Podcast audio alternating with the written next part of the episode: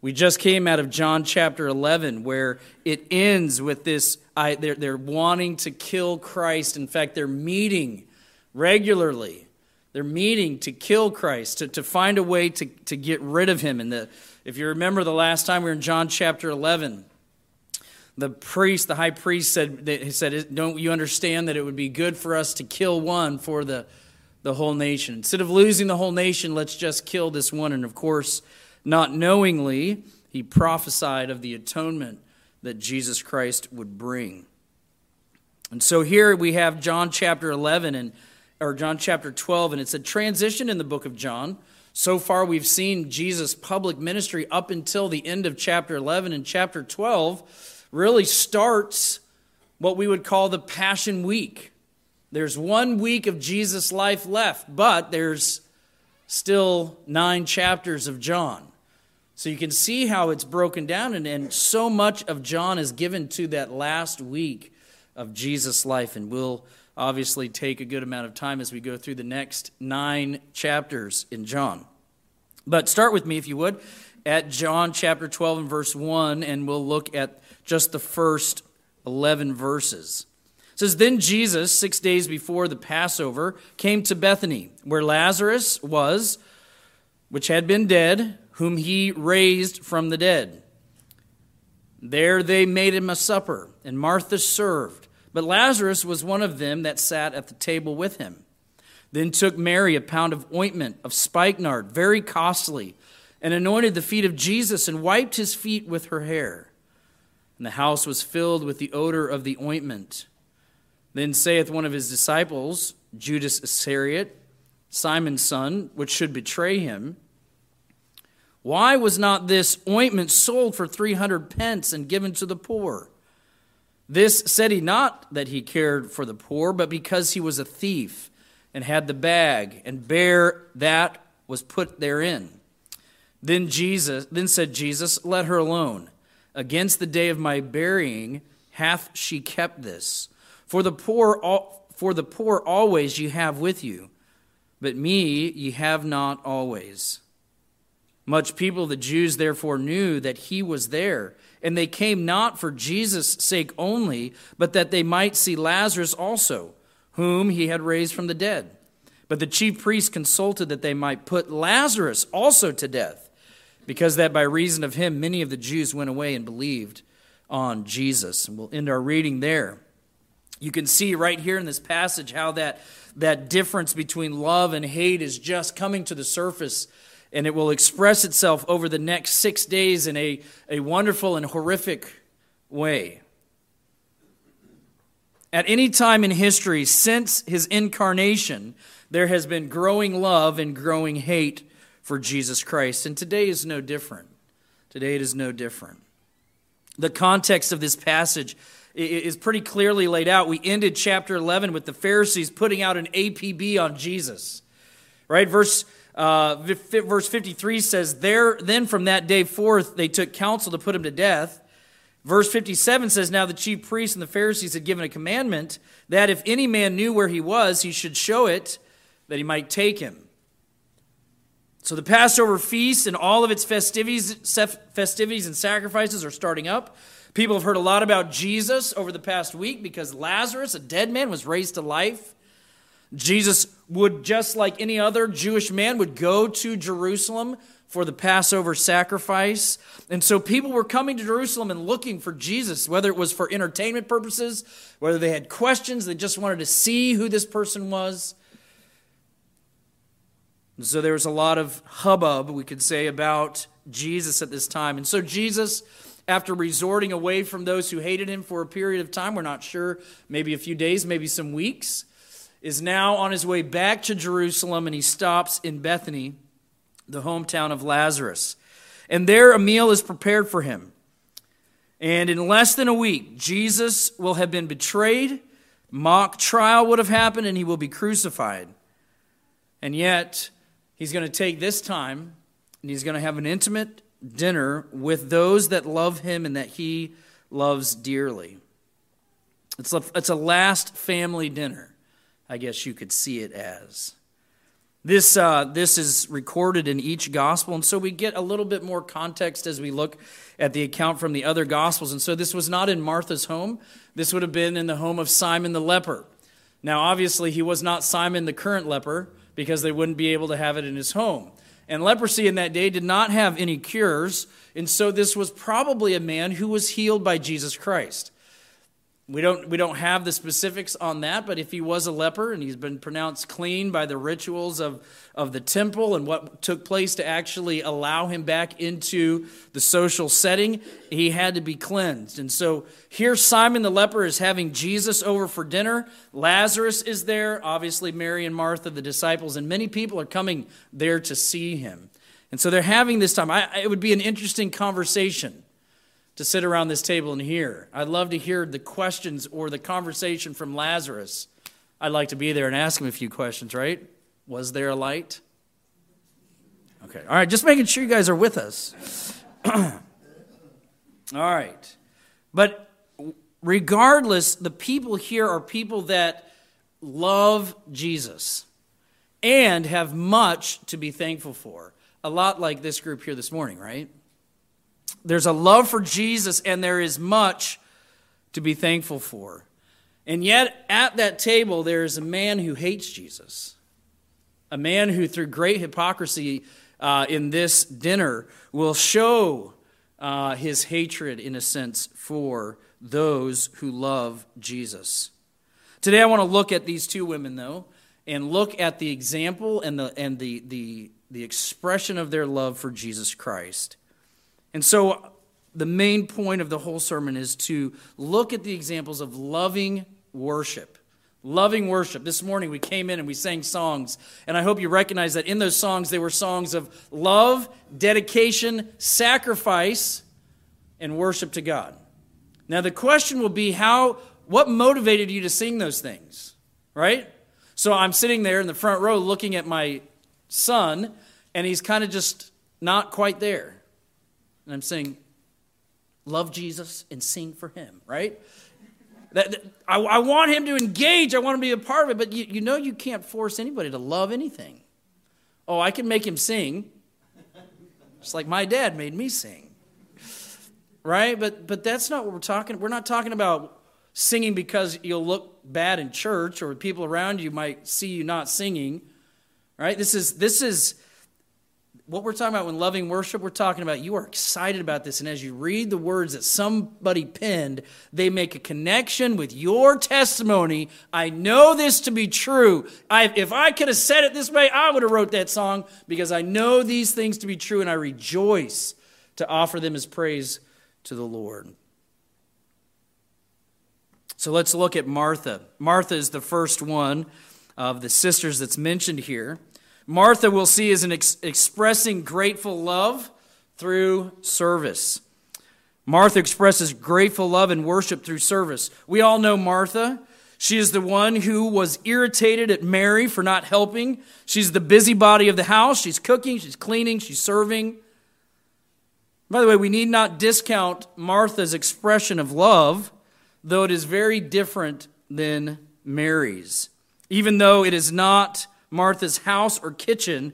She just can't help herself. I'm sure you women know people like this. Service, service is her expression of worship. It is how she shows love. Now, obviously, service can be done for all sorts of false motives. Begrudging duty. Have you ever done things because you're just supposed to? This would be the only reason I would be in the kitchen. I don't belong there unless I'm cleaning. Spite.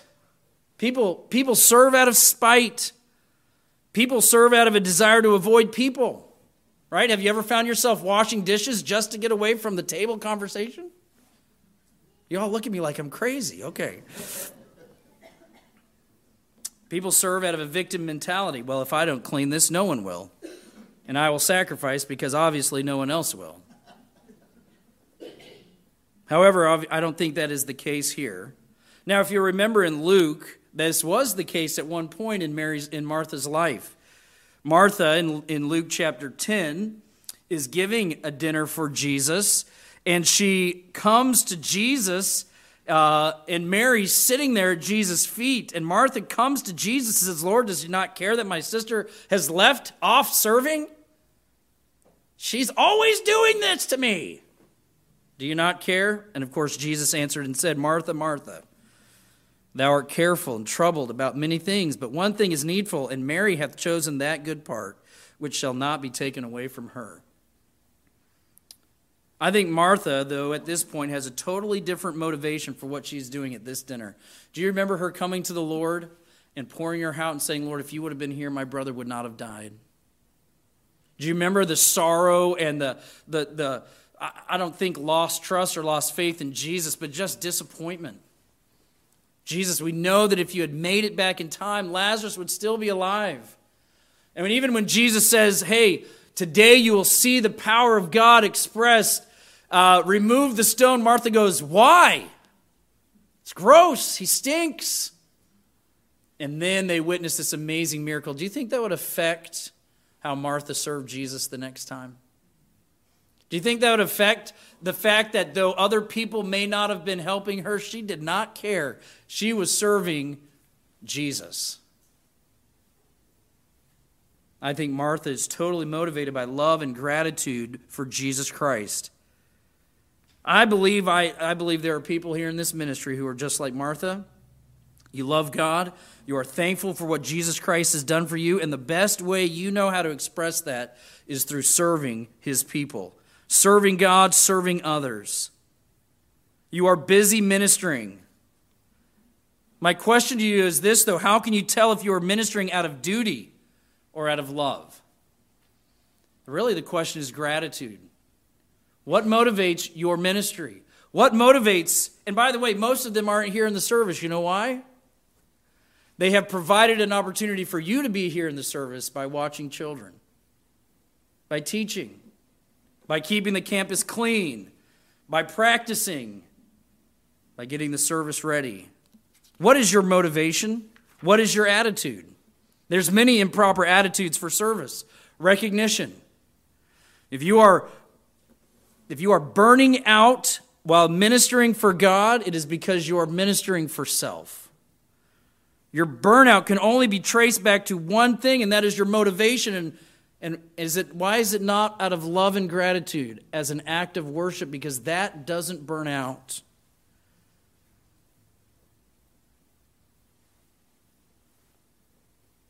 What motivates you? Is it duty? There is honor and duty. However, it is not the greatest motivation for service. Service motivated by love for God goes above and beyond, and it doesn't clock out. When the contract says it continues, because it's motivated not by duty, but by love. Duty has its place, but love trumps duty in service every time. Another improper attitude in service is self promotion. Service can be a quick way to get what you want. However, there's often hypocrisy and ulterior, ulterior, motives in this type of service. This type of service burns out quicker than others when people are overlooked for promotion or raise or praise. Why are you serving? Well, let me ask you first are you serving? Is there an aspect of your faith in Jesus Christ and your understanding of what he has done for you that motivates service as an act of worship? not a duty, not for recognition, but because you love to serve Christ. You see, the Bible says, whatsoever you do, do it as unto the Lord. Right? Do you know, women, even when the Bible calls you to submit to your husbands, he doesn't say submit to your husbands because they are awesome. You recognize that pretty quick as non biblical. What does it say? it says to submit to your husbands as unto the Lord. And most of you women understand that that's the only way you can continue in it. What a, what a picture of, of loving service when a woman submits herself to a very imperfect and at times very frustrating and unloving man, but does it out of worship and gratitude for her Savior. At the same time, service can be then the truest act of worship when accompanied by the right attitude and motivation. What are proper attitudes for service then? Well, following the example of Christ. Didn't Christ show us what service is, what proper service is, how it acts, what it looks like? In less than a week, Jesus is actually going to go to his last meal with his disciples. And he's gonna, they're going to go into a room, and there won't be anybody there to serve them. There won't be any there, anybody there to wash their feet, as was customary before they ate. While they ate, they typically reclined at a table that, like a U shaped table, that they could look at each other. And when you recline, your head's on one end and your feet are in somebody else's face maybe not like literally in their face, but they're pretty close. And if anything will turn your stomach at dinner, that would. And so they'd wash their feet. Nobody was there to do that. And so Jesus, the master, the creator of the universe, will take a towel and sit down and wash his disciples' feet. And in fact, he'll say this in Matthew 23 11. He says, He that is greatest among you shall be your servant, and whoever shall exalt himself shall be abased, and he that shall humble himself shall be exalted. In Luke, he says it this way The kings of the Gentiles exercise lordship over them, and they exercise authority upon them that are called benefactors. But ye shall not be so. But he that is greatest among you, let him be as the younger, and he that is chief as he that doth serve. For who is greater, he that sitteth at meat, or he that serveth? Is it not he that sitteth at meat? And we'd all say, Yes. And Jesus says, No. No. He says, I am among you as he that serveth. John 12, 26, just a few verses down. Jesus says this If any man serve me, let him follow me. And where I am, there shall also my servant be. If any man serve me, him will my Father honor. You see, grateful love in Martha motivated her service, and it was an act of worship. Paul, what did he do? Paul called himself a bond servant or a bond slave of Jesus Christ, one who out of grateful love and devotion made himself the slave of Jesus. No rights, no ambition, no recognition, just willingness to serve because of what Jesus had done for him. Can it be that when Jesus rebukes Martha earlier with her frustration over Mary, Jesus was not trying to teach Martha to stop serving, but to have the right motivation for service? Could it be that Martha learned this lesson not simply by willpower, but by a change of heart through the work of Jesus in her family? And could it be that Martha's service in Simon the leper's house was not an offering or was an offering of worship? based on her gratitude and love for the Lord. I think that's why it's included in this chapter. She's not even the primary focus. And yet we see her service. We see this. This is her reputation. This is what Martha is known for. Service, then, that is service that is a byproduct of loving worship will never burn out. It will it can't be offended. Will never seek to be satisfied by recognition. It cannot be disrespected. No job is too small, too big, or too lowly.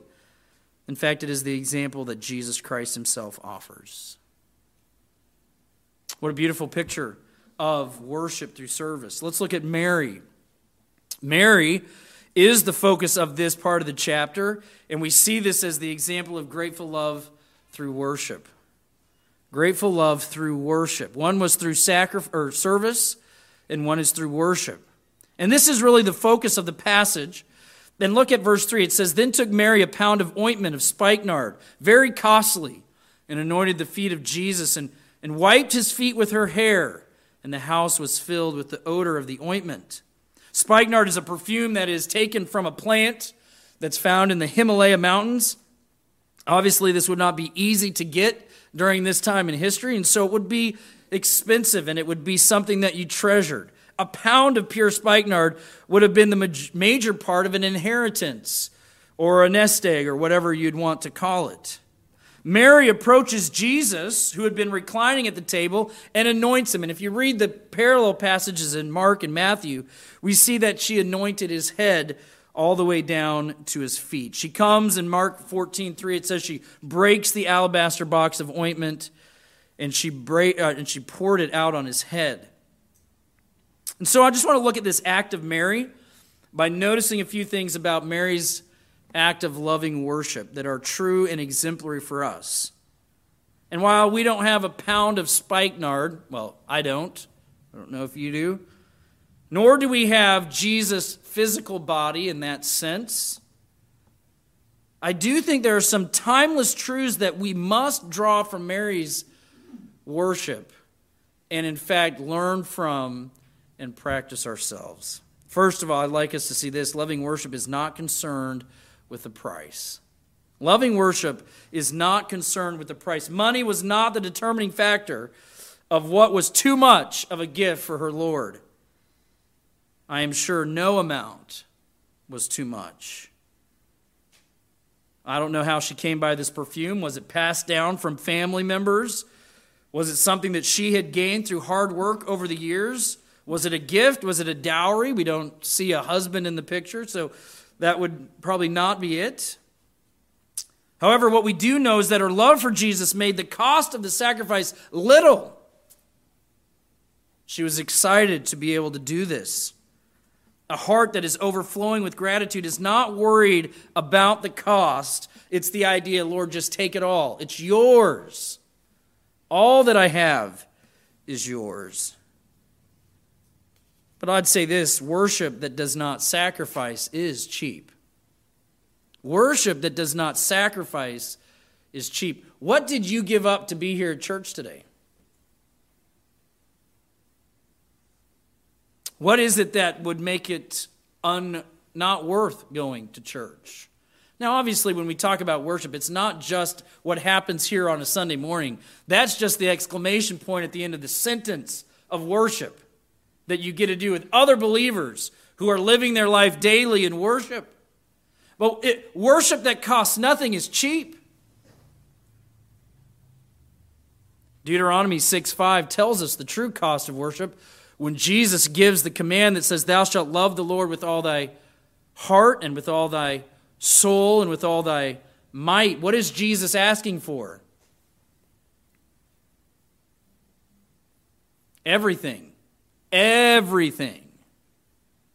I think it was Warren Buffett who said he's never given, by the way, Warren Buffett's given away more money than probably all of us combined have made, right? But he says this I've never given away anything that cost me anything.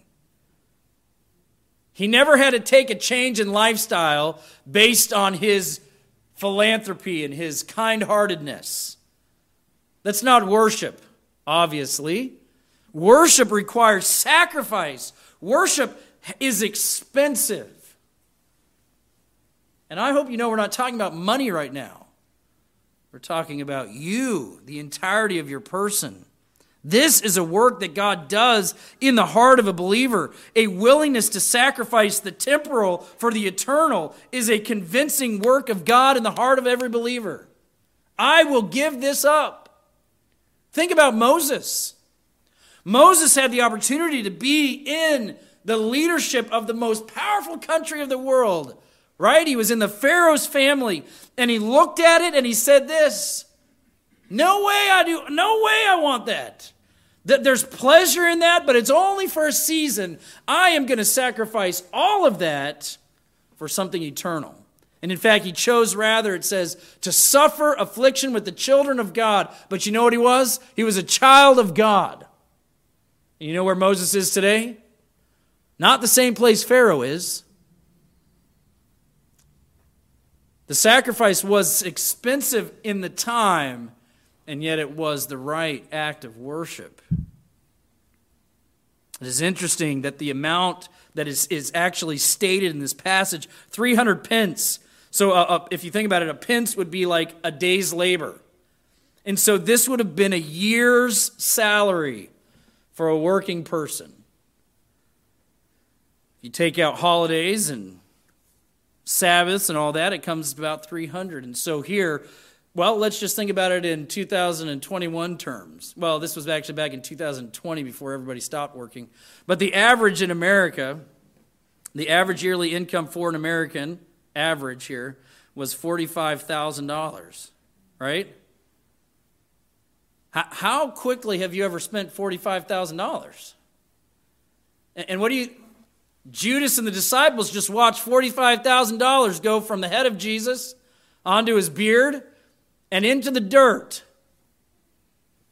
Right? Notice the difference in the worship. One was giving everything, and the other was critical. Why would you do that?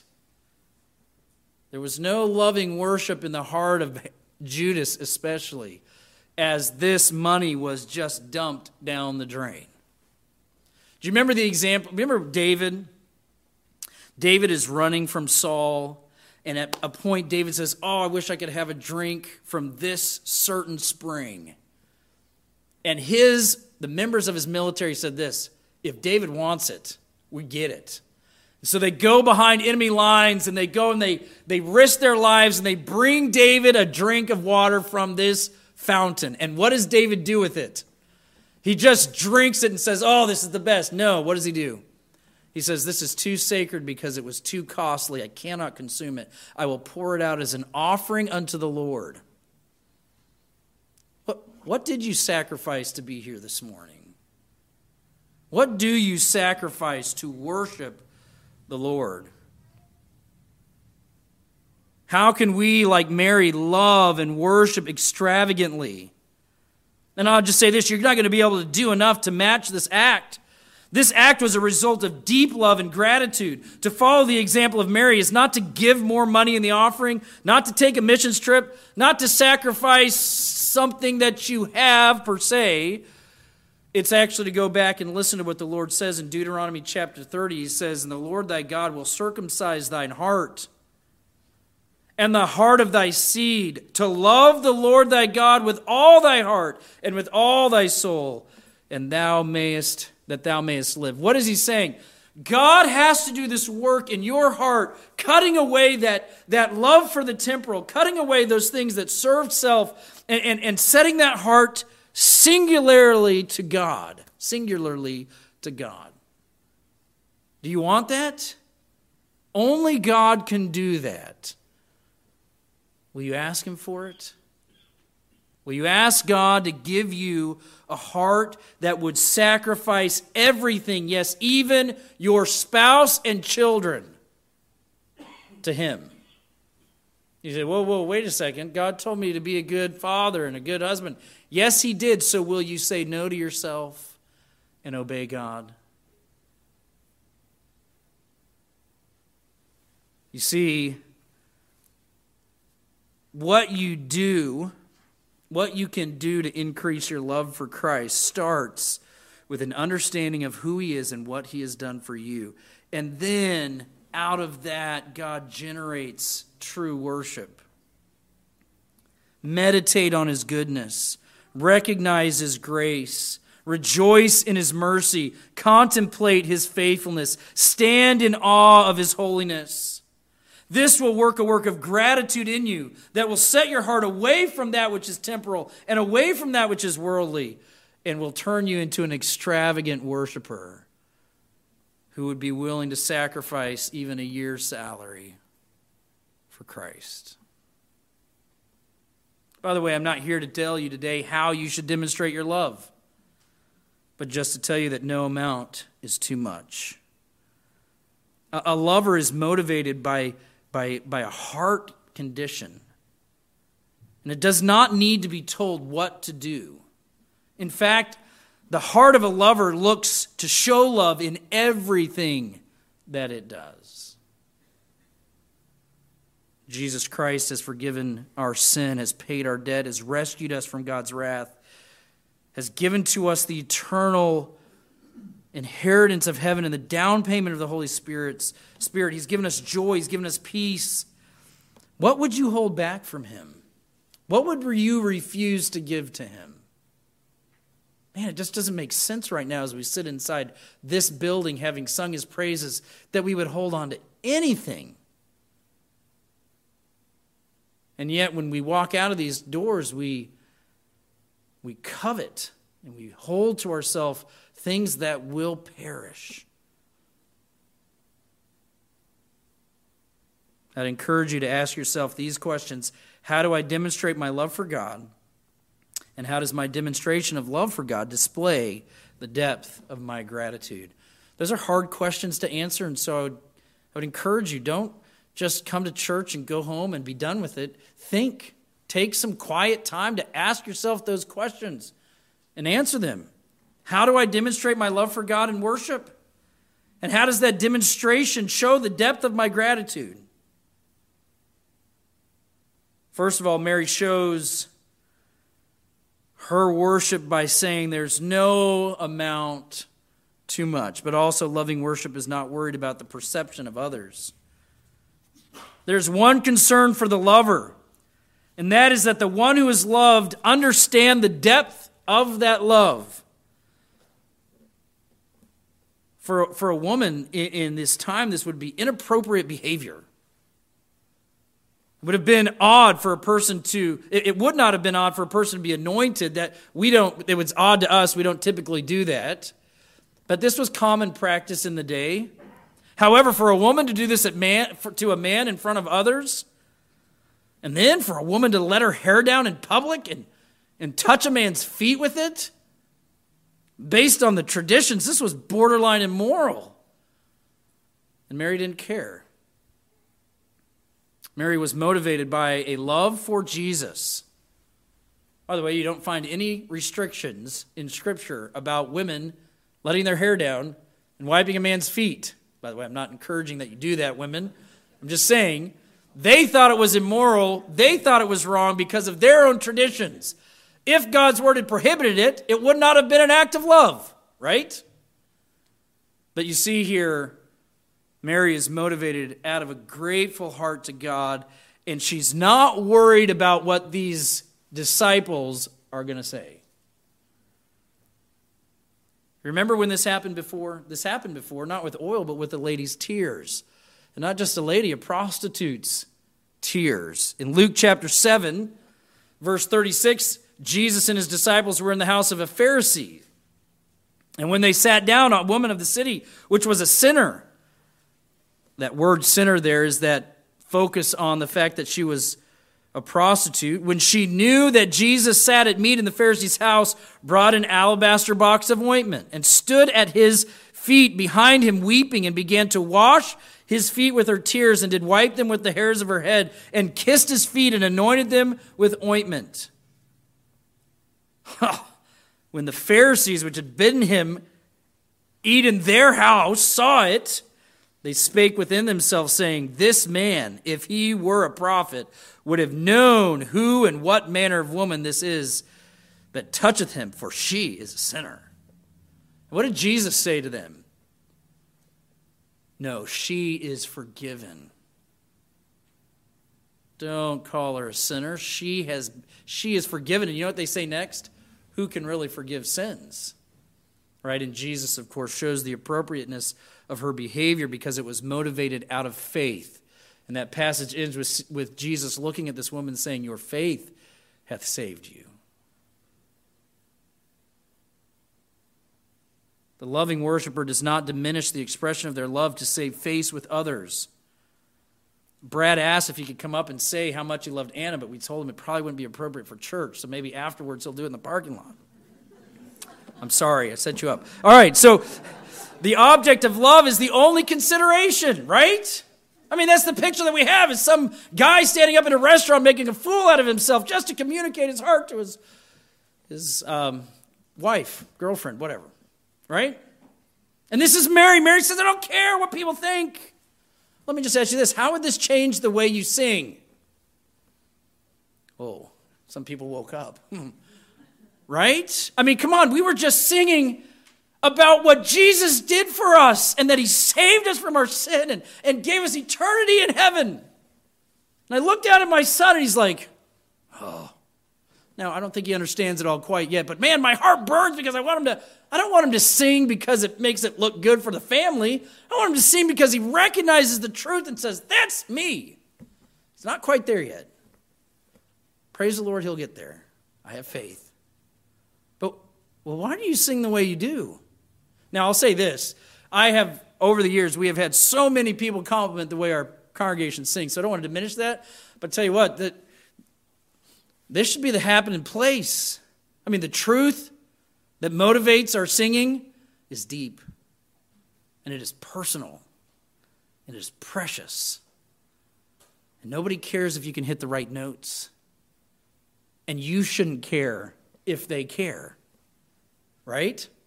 People should be looking at you like, wow, that person really believes what they're singing. How would it change our service? How would it change our worship if it was regard I don't care what people think. I mean, there's only for me there's only one person singing here and it's me because I'm so loud. Right? I'm trying to lead the service from the front row. But part of that is because it's awesome. And I love what we're saying.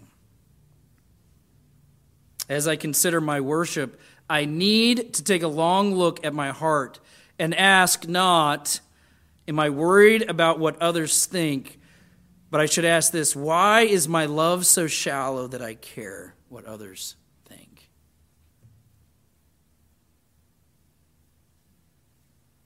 Do you hold back? Why? What is it that keeps you from expressing your love for Christ? Lastly, I just want to see that Mary's worship was timely. It was timely. There's a spontaneity about loving worship. Maybe spontaneity is not the right word. Maybe loving worship is always looking for the opportunity to express itself, right? The deep gratitude was there. The opportunity presented itself. There was no waiting for a more appropriate time. And it's a good thing. Why? She would never sit with Jesus and eat a meal like this again. He would be dead in six days. And so she took advantage of the opportunity to worship. How often do we fail to express our love for God because we're waiting for a better time? How often do we fail to do an act of love because maybe it'll happen again and I'll, I'll, I'll do it then?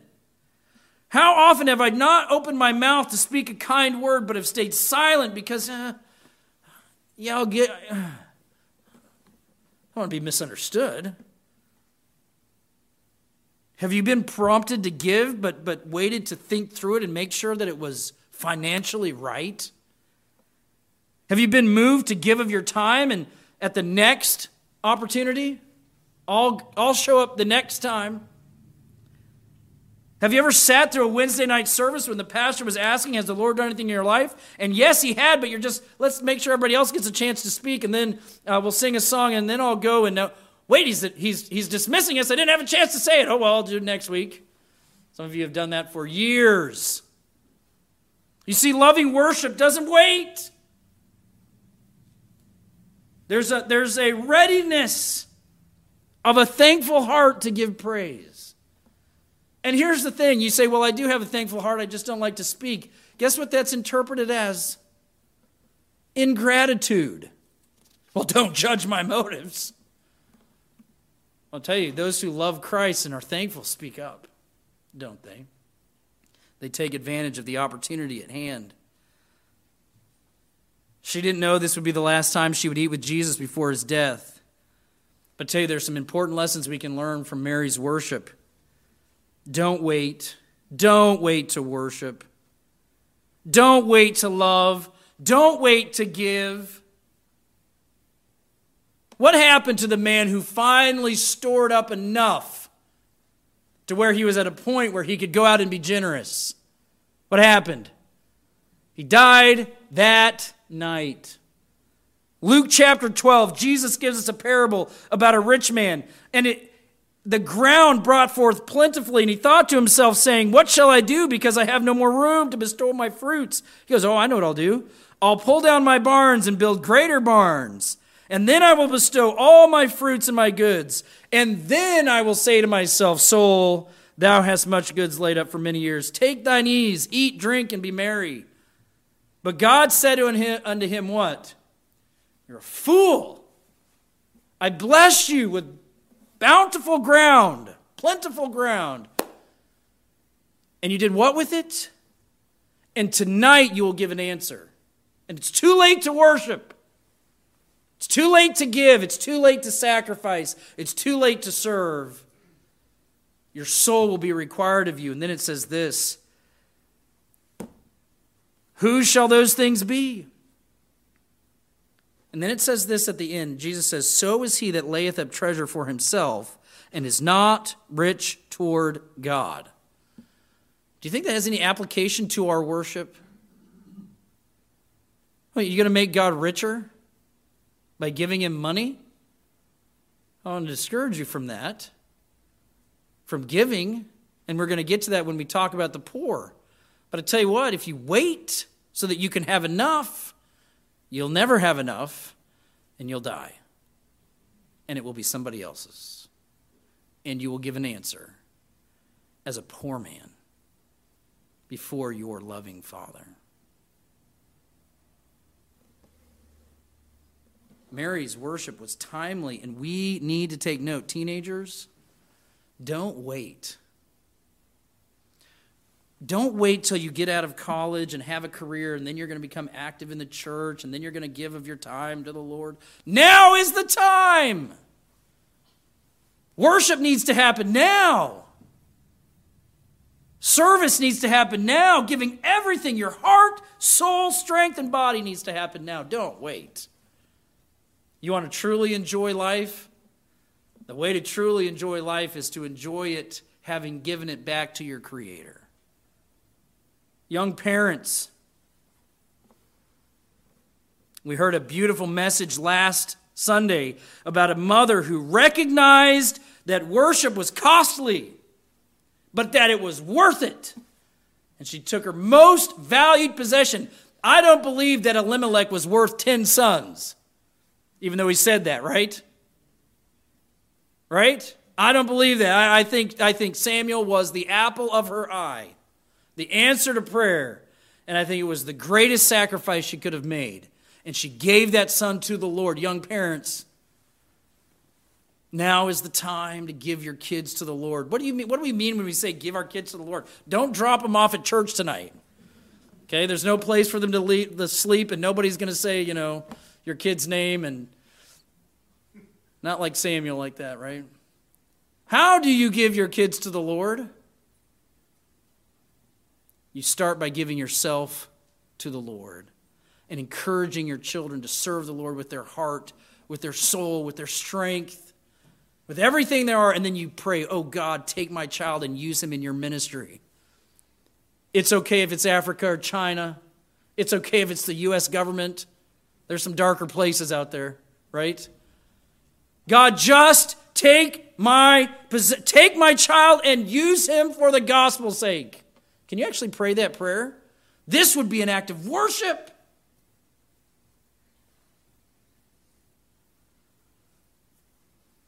Grandparents, those of you who are elderly, it's not too late, right? God says this, and I'm sure you understand it more than the younger. James chapter 4 What is your life? But a vapor that vanisheth away. In fact, you ought to say, If the Lord will, we shall live and do this or that. Don't rejoice in your boasting. All rejoicing is evil. Therefore, if a man knoweth to do good and doeth it not, what's the rest of the verse? To him it is sin. Well, I'm at the end of my life. I didn't use it like I would. If I could go back, I would change things. You can! Change it today!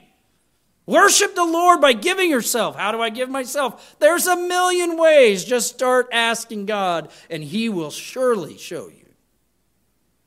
And if you need help, come by on Monday.